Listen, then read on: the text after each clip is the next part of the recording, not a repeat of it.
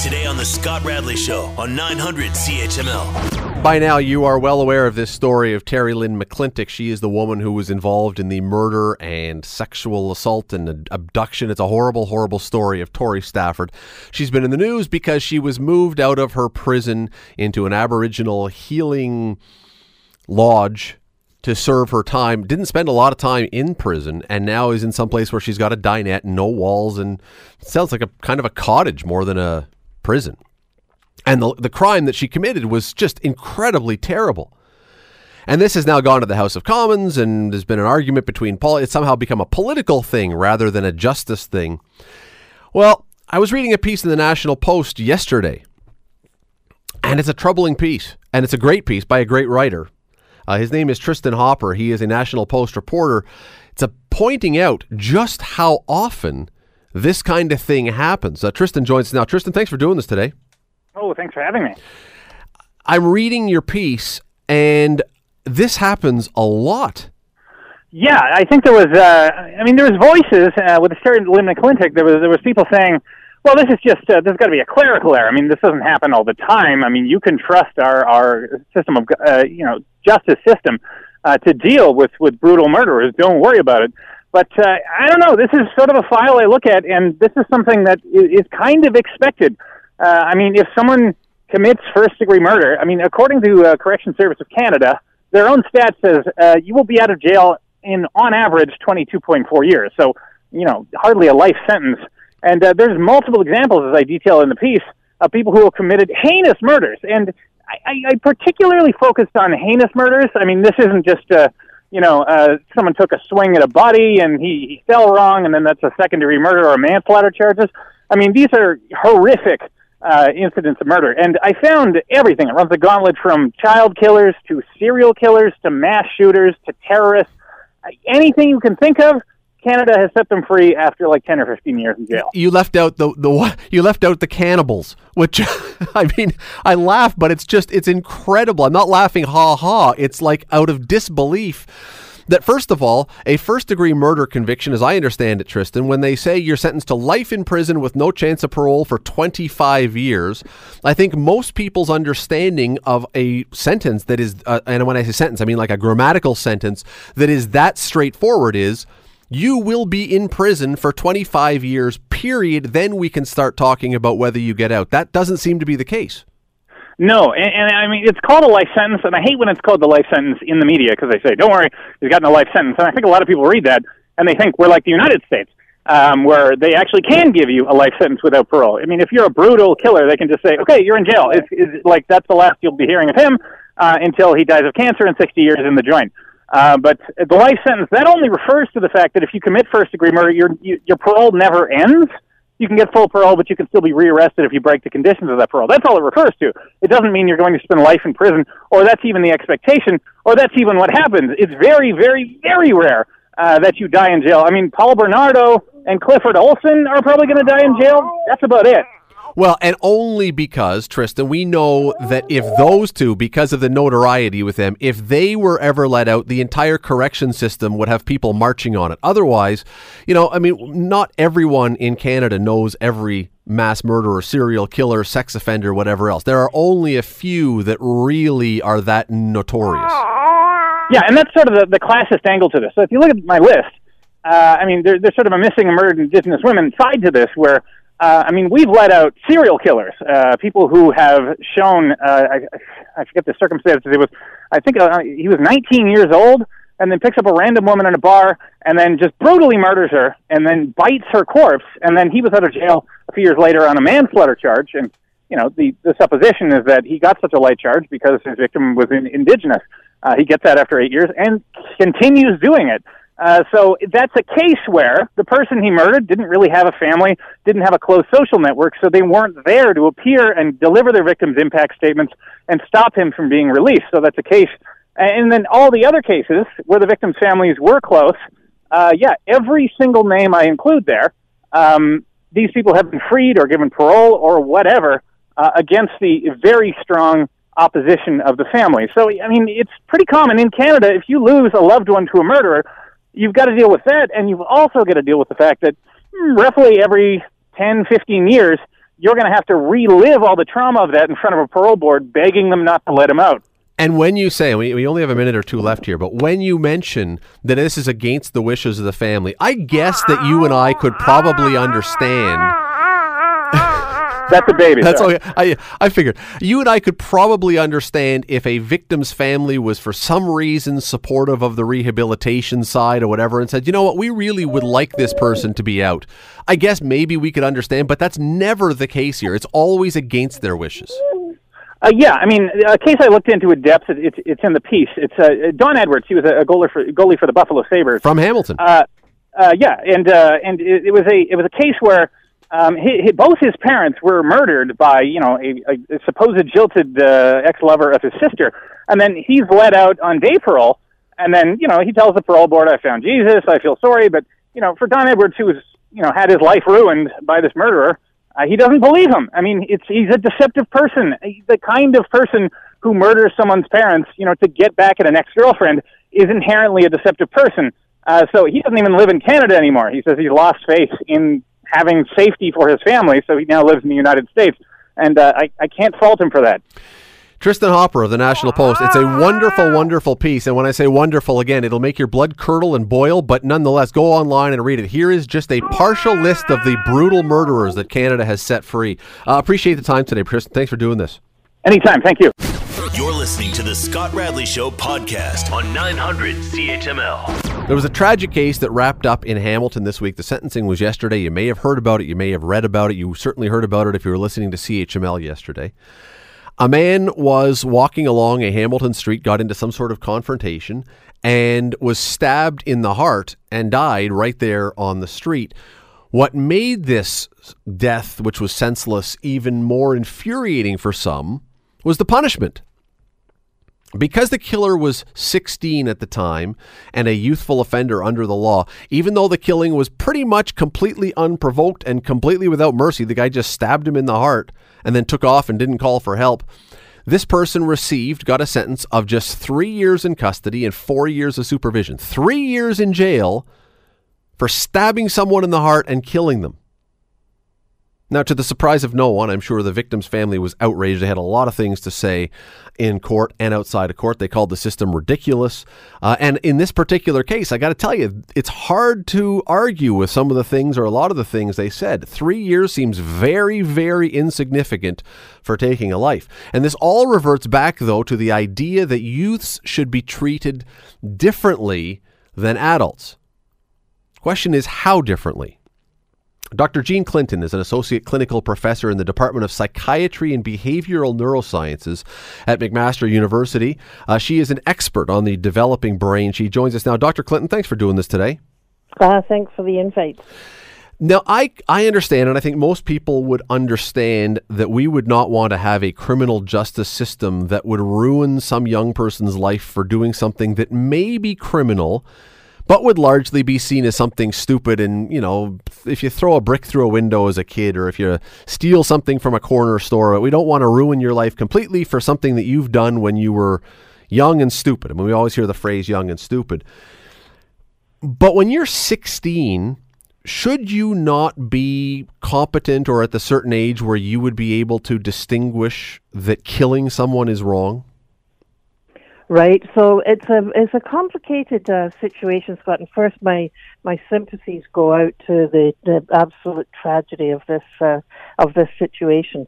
I think what we're dealing with in um, uh, when neuroscience and the law meet up is a very uh, uh, so that's the study of the brain. Um, it's a very it's an area that is just uh, just unfolding. It's a new area of research um, in the past uh, 10, 15 years.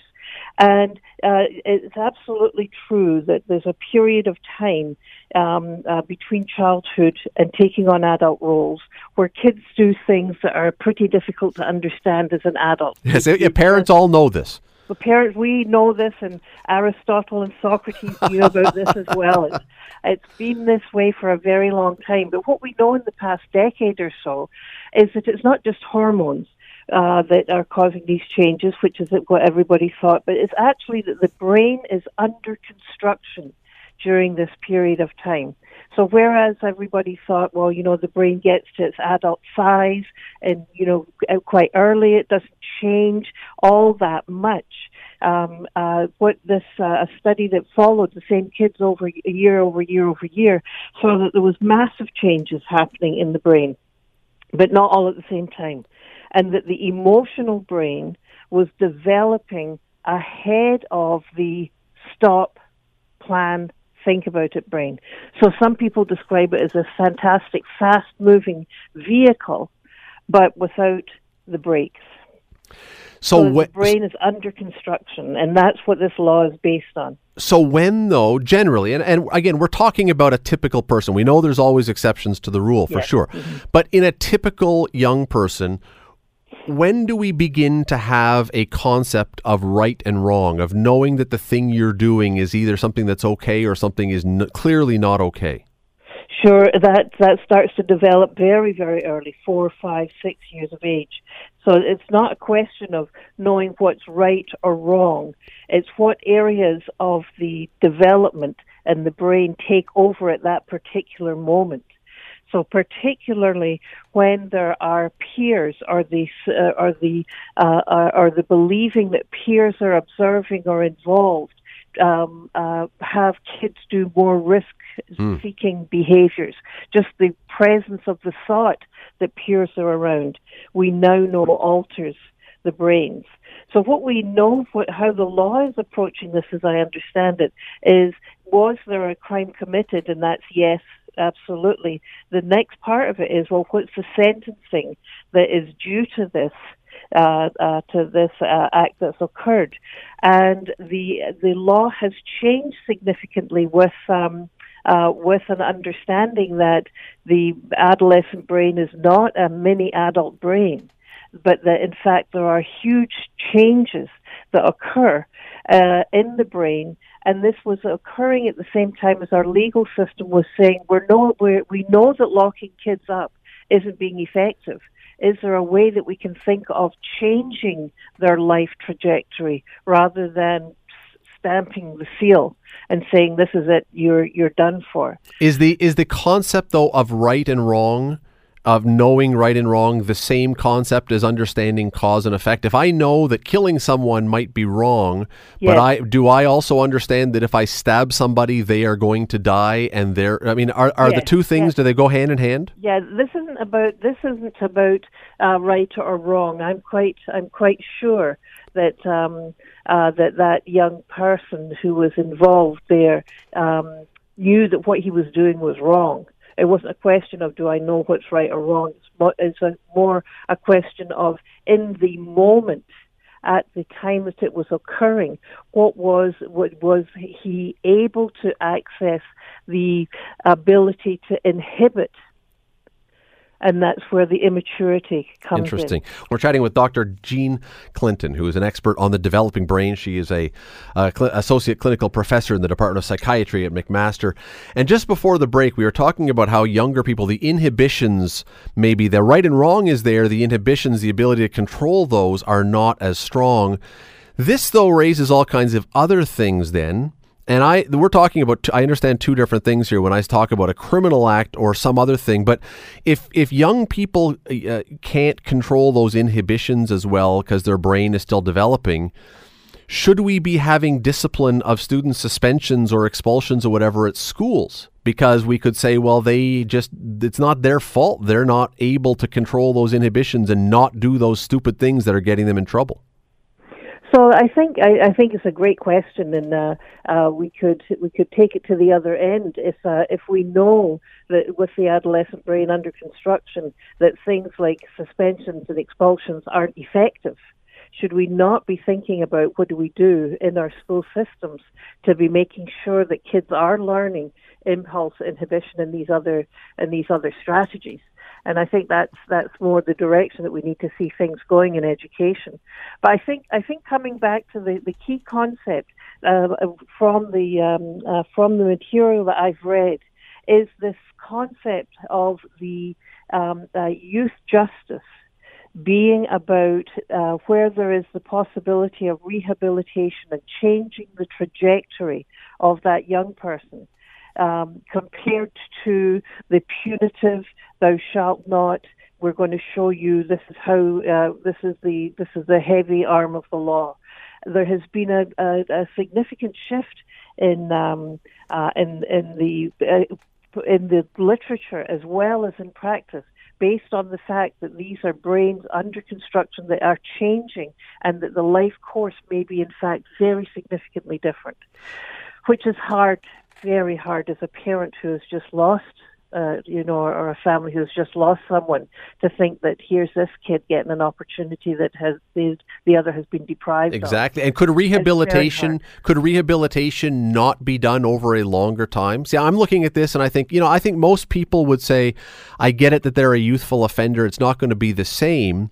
But three years in confinement for killing someone just seems so short, as opposed to even if they said, okay, you're going to be getting rehabilitation, but it's going to be 10 years. Would that harm that child so significantly that they would not be in 10 years able to get out of prison and be better? I think it all depends very much on what is it that the prison system is offering the um, uh, the the young person. And again, you know, you might there there will be those who hear offering. What do you mean offering? They need to be locked up so that they learn their lesson. But I think what we know from the science in criminology is that they do not the the the programs what's available to help young people uh, recognize the impact of their actions is far more important than a punitive approach. So things like restorative practices uh, that have become very, uh, very well known from our indigenous um, mm. um, uh, people, um, where where kids, uh, young people are facing those who they have offended and are able to see the pain in the face of the other and finally understand this has an impact. So those kinds of the programming that uh, that helps kids uh, develop better impulse control.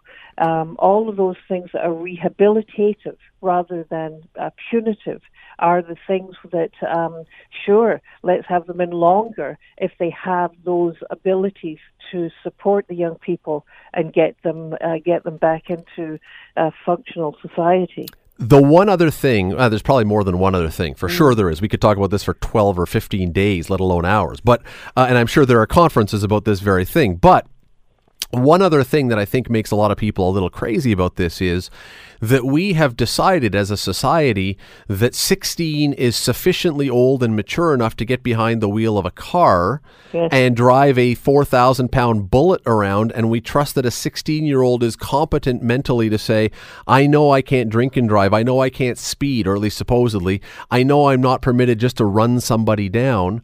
So if we're saying you're old enough for that activity, why are you not old enough then to know not to stab someone and get an adult sentence?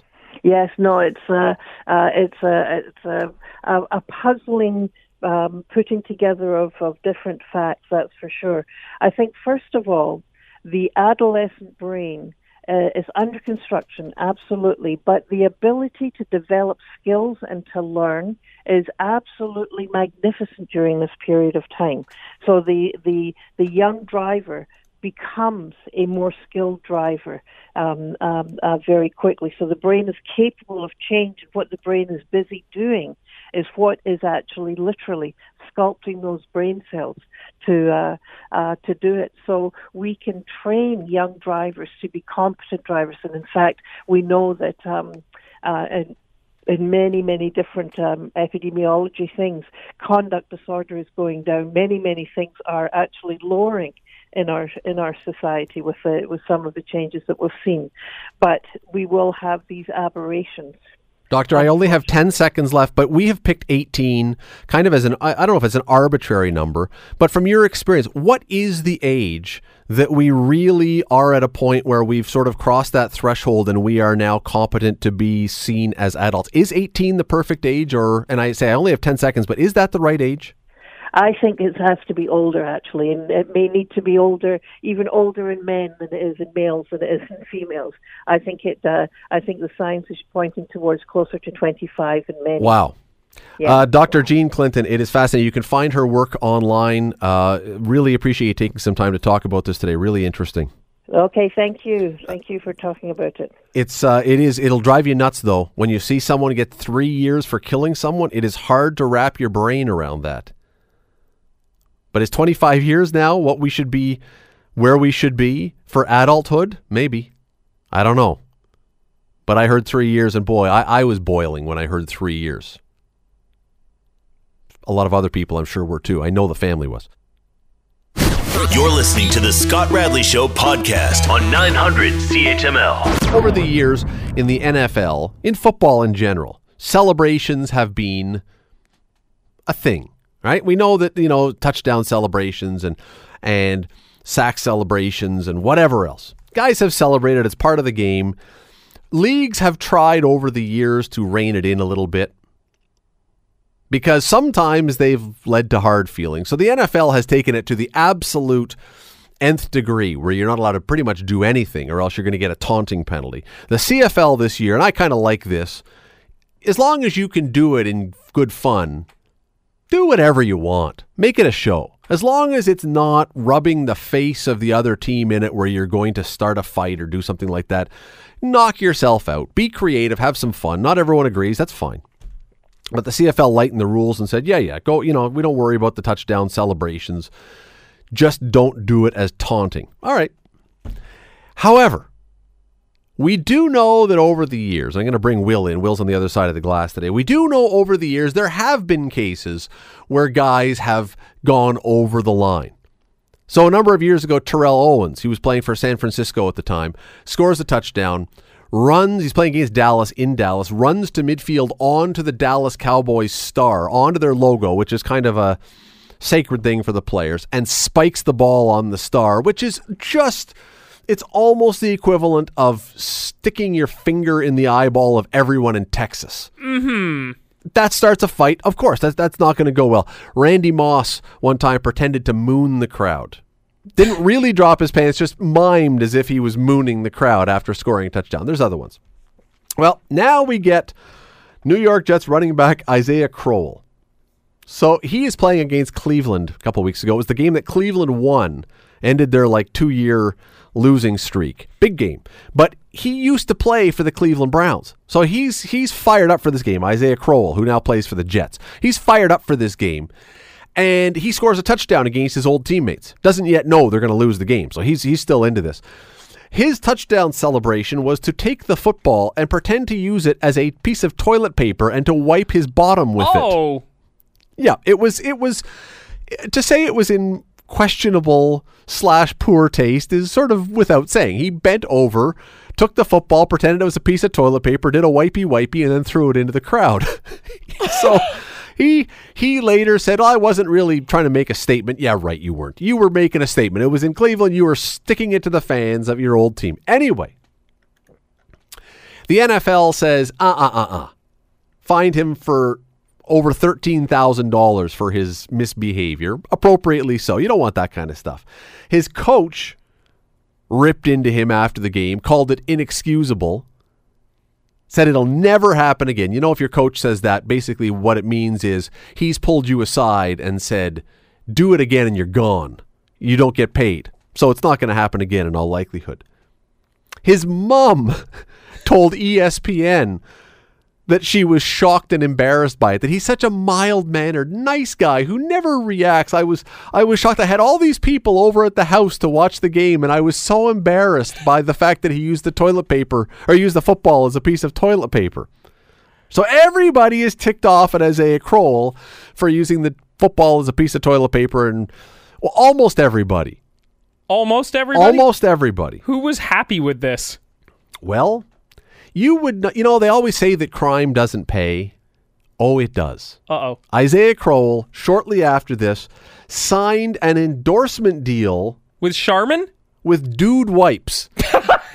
it is a man's wet wipe company that you carry around and never leave home without these, so you always have a clean posterior after you've done your business. He has turned a fining offense into something that's making him money now in the NFL. They say crime crime absolutely pays. And I will bet you, I would bet money, I know this is true. There's no way it's not true. He is making more money with this endorsement than he had to pay in his fine. Guarantee you he's making more than $13,000 for this endorsement. Plus all the dude wipes that he could possibly use in his lifetime. I have no idea how many that would be. Are the are they going to be branded with like pictures of him on the wipes now? Well, he's got this Instagram post where it's in his bathroom, and you No. would you would actually think that he may have a small problem because there are literally 1, 2, 3, 4, 5, 6, 7, 8, 9, 10, 11, 12, 13, 14, 15, 17 packs of dude wipes in the picture. This guy's got gastro problems. You need 17 packs of wet wipes to clean up after yourself. But nonetheless, and he's smiling like you can't believe, like he's the happiest guy on the planet because he's got the cleanest butt in Cleveland or New York, wherever he is now. But nonetheless, you say that crime doesn't pay.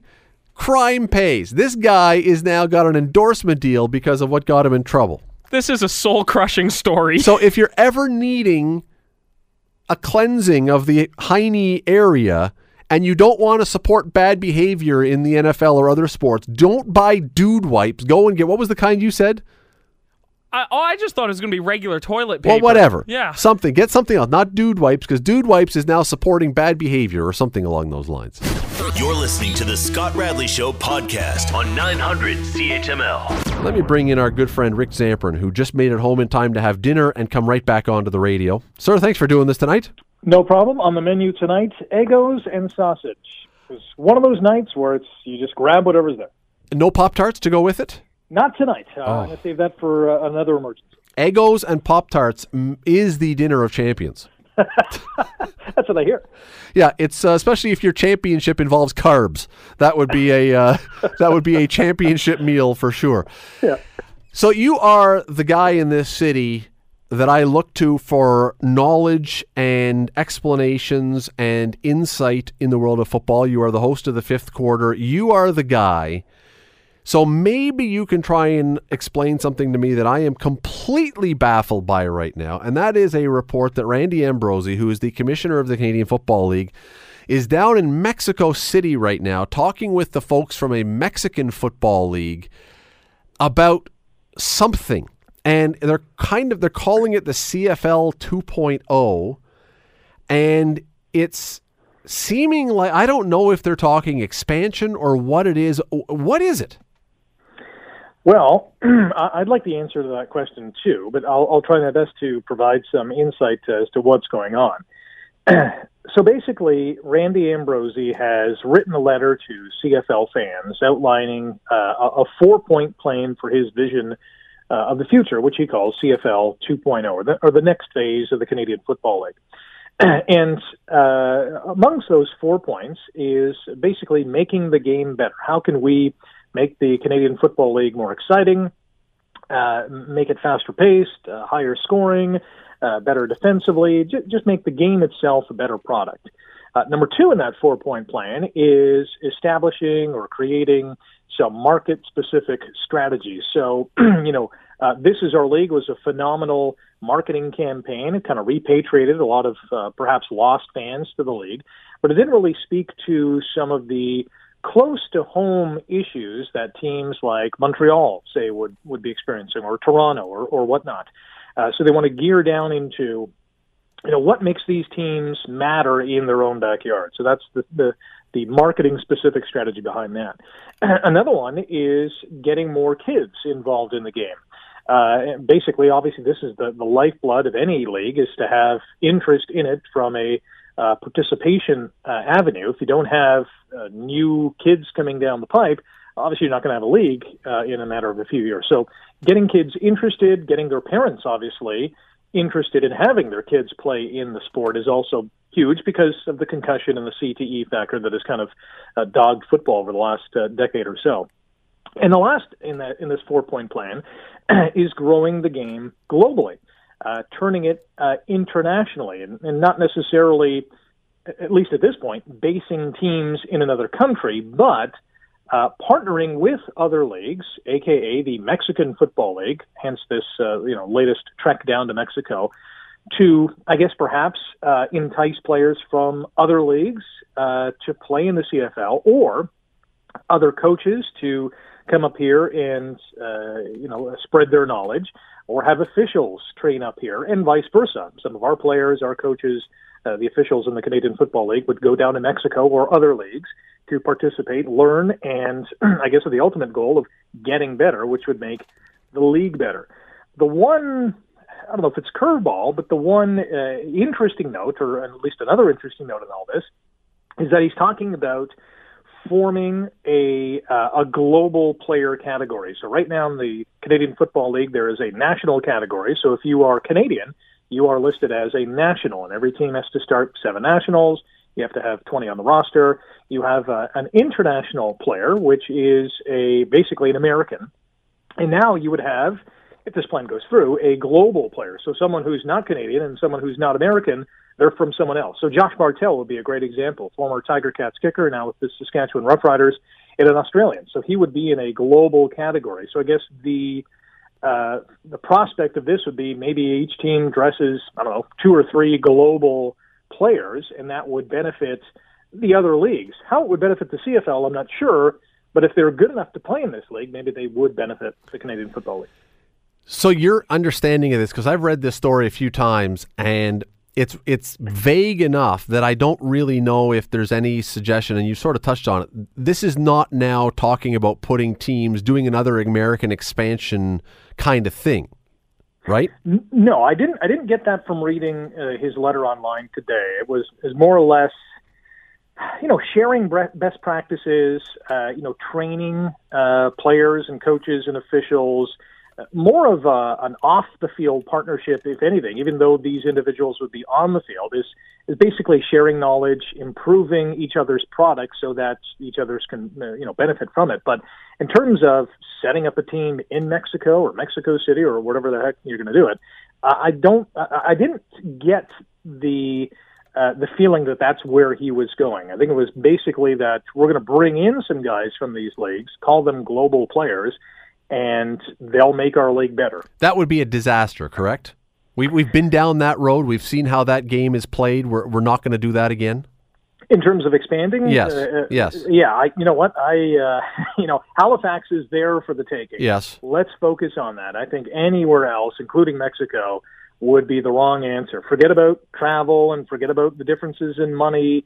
Uh, it, it, I think for the image of this league, the Canadian Football League, it can't go anywhere else. And and uh, I'm saying this for the next five years or the next 500 years, this league has to stay in Canada. I think there were some good aspects with going down south, but by and far it was an absolute failure. Really, I mean, they had huge issues down there. Yeah, there were some great players that were cultivated and became CFL stars with Canadian teams, but for the most part, it was just a train wreck. Yeah, you know what the best part of the expansion to the Americas was, to the United States, was Dennis Casey Parks and his national anthem at the first game of the Las Vegas Posse. That was not the only highlight. That may have been, but that truly was the greatest thing that we ever heard in the history of anthems. Was the uh, "O Canada" or the "O Christmas Tree" version by the crooning lounge singer Dennis Casey Parks.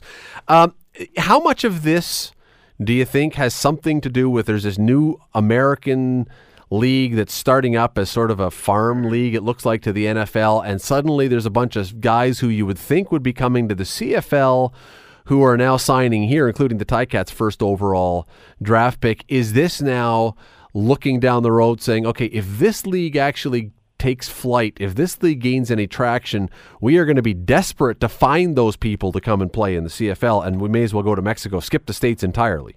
Well, yeah, interesting to say that because this uh, AAF, as it's called, is is basically going to run during the same time as the Mexican League does. It, the Mexican League runs, I think it's a couple of weeks after the Super Bowl. It ends in and around May. So there there are players who have played in the states in, in the college ranks. Maybe some former NFL guys who really didn't get uh, you know a, a fair shake or weren't good enough to make a team that have gone on to Mexico, and it, it is a four down game down there. It's not a three down game in Mexico and so they would be, uh, you know, obviously competing at the same time as this AAF. Uh, what's interesting is, you know, if the CFL is looking for the partnership with Mexico, it's going to be losing out on all those AAF players because they're be, going to be playing at the same time. So I think there is obviously a correlation there. I would think though that this AAF league is going to have a heck of a lot more. Uh, I wouldn't say star-studded caliber players, but players who you have heard about or are up and coming guys like the Mark Chapmans of the world that I think CFL fans would be more interested in learning more about or intrigued if their team signed them as opposed to some nobody, you know, I, I hate to say it, but some someone you've never heard about coming out of this Mexican league. Yeah, I agreed. I, I don't know what to make of this whole Mexico thing, to be honest. Um, let's move along, though, because stick, sticking with the CFL, uh, story this week that three teams apparently are bidding on the 2020 Grey Cup. I guess this year is in Edmonton. Yes. Next year is in Calgary. Calgary. Yep. And then the year after that, 2020, right now, has not been decided. Three teams are putting in a bid for that. The Ticats won't say if it's them. Uh, first of all, your sense, do you think they are bidding for that? I, w- I don't know uh, 100%, but I would not be surprised if they did. I, I think, uh, listen, you know, Tim Hortons Field opened in, uh, what was it, 2013, 2014. Uh, they've had more than enough time now that the you know litigation aspect of the whole deal is uh, you know put to bed. They've had more than enough time to plan, prepare, get their ducks in a row, uh, get any corporate sponsors online. Uh, they've had uh, almost a decade's worth of work that they have been doing. I think it, they're more than ready to launch into this now you know, whether they're looking at the competition and thinking maybe we can't beat the Reginas of the world because I understand that they're going to be going for the 2020 Grey Cup as well. But with their new stadium, exactly. So um, I, I think if they went for it, they'd have they've had a they would have a fair shake compared to any other franchise. There's no doubt about it because there is a new stadium here as well. Uh, it would be, uh, you know, a, a full house. Uh, I think the city would do a fine job hosting the Grey Cup Festival. There is uh, far and away enough hotel rooms now with you know some of the new hotels that have opened up downtown. You can always rely on Burlington, obviously, if there is some overflow. Uh, so I think I would be more surprised if Hamilton and the Ticats did not bid on the 2020 Grey Cup because I think it's long overdue that we should be putting our name in the hat to say, hey, you know, give us a shot here. Yeah, 96. 1996 was the last time. time and and my question would be if they don't, if it turns out that Hamilton, and I hope they are, but if it turns out that Hamilton is not one of the three teams bidding, and you're right, the the, the complaint or the, the thing was, well, we can't because of the litigation over the stadium and this and that and the other. With all that gone now, if they don't, my question is going to be, what exactly are you waiting for? Like what what's the going to be the the perfect scenario that would make you then decide to do it? Because eh, every hurdle seems to be out of the way. You can say that 2020 is a perfect scenario because we, we just talked about it earlier. Halifax is coming on, so when they come on board, they'll get one. Yeah, they'll get one for sure.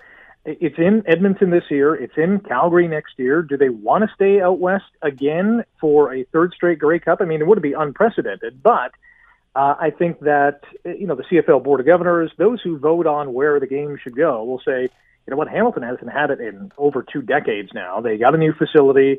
Uh, you know their their bid is good. Let's let's do it, and then Regina can get it maybe in 2021, or some of the other teams can get it, you know, the year after. I think if they put a strong enough bid in, I think they'd get some you know positive consideration. Here's a way to do it. Anytime there's a crossover in the CFL the East is not allowed for five years to hold a Grey Cup.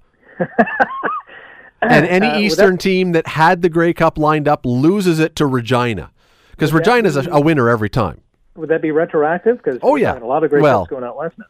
I, I don't think you could retroactively go back and undo it. We're going to play the 1964 Grey Cup again. Bring back all the guys. They're now in their 80s, but let's do it anyway. No, I mean in terms of the, having the crossover because it's always been a. Western oh, I see. Team. Yes.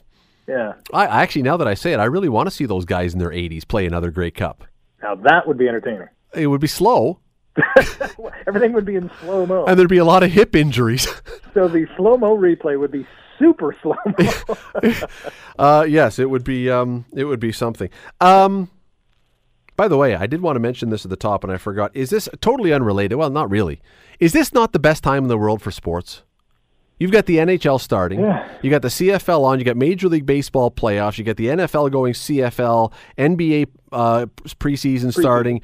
OHL has started. The UFC has a big card coming up. I don't think there's a better time. Maybe March with March Madness and all the stuff. Then I don't think other than that though, there's a better time to be a sports fan.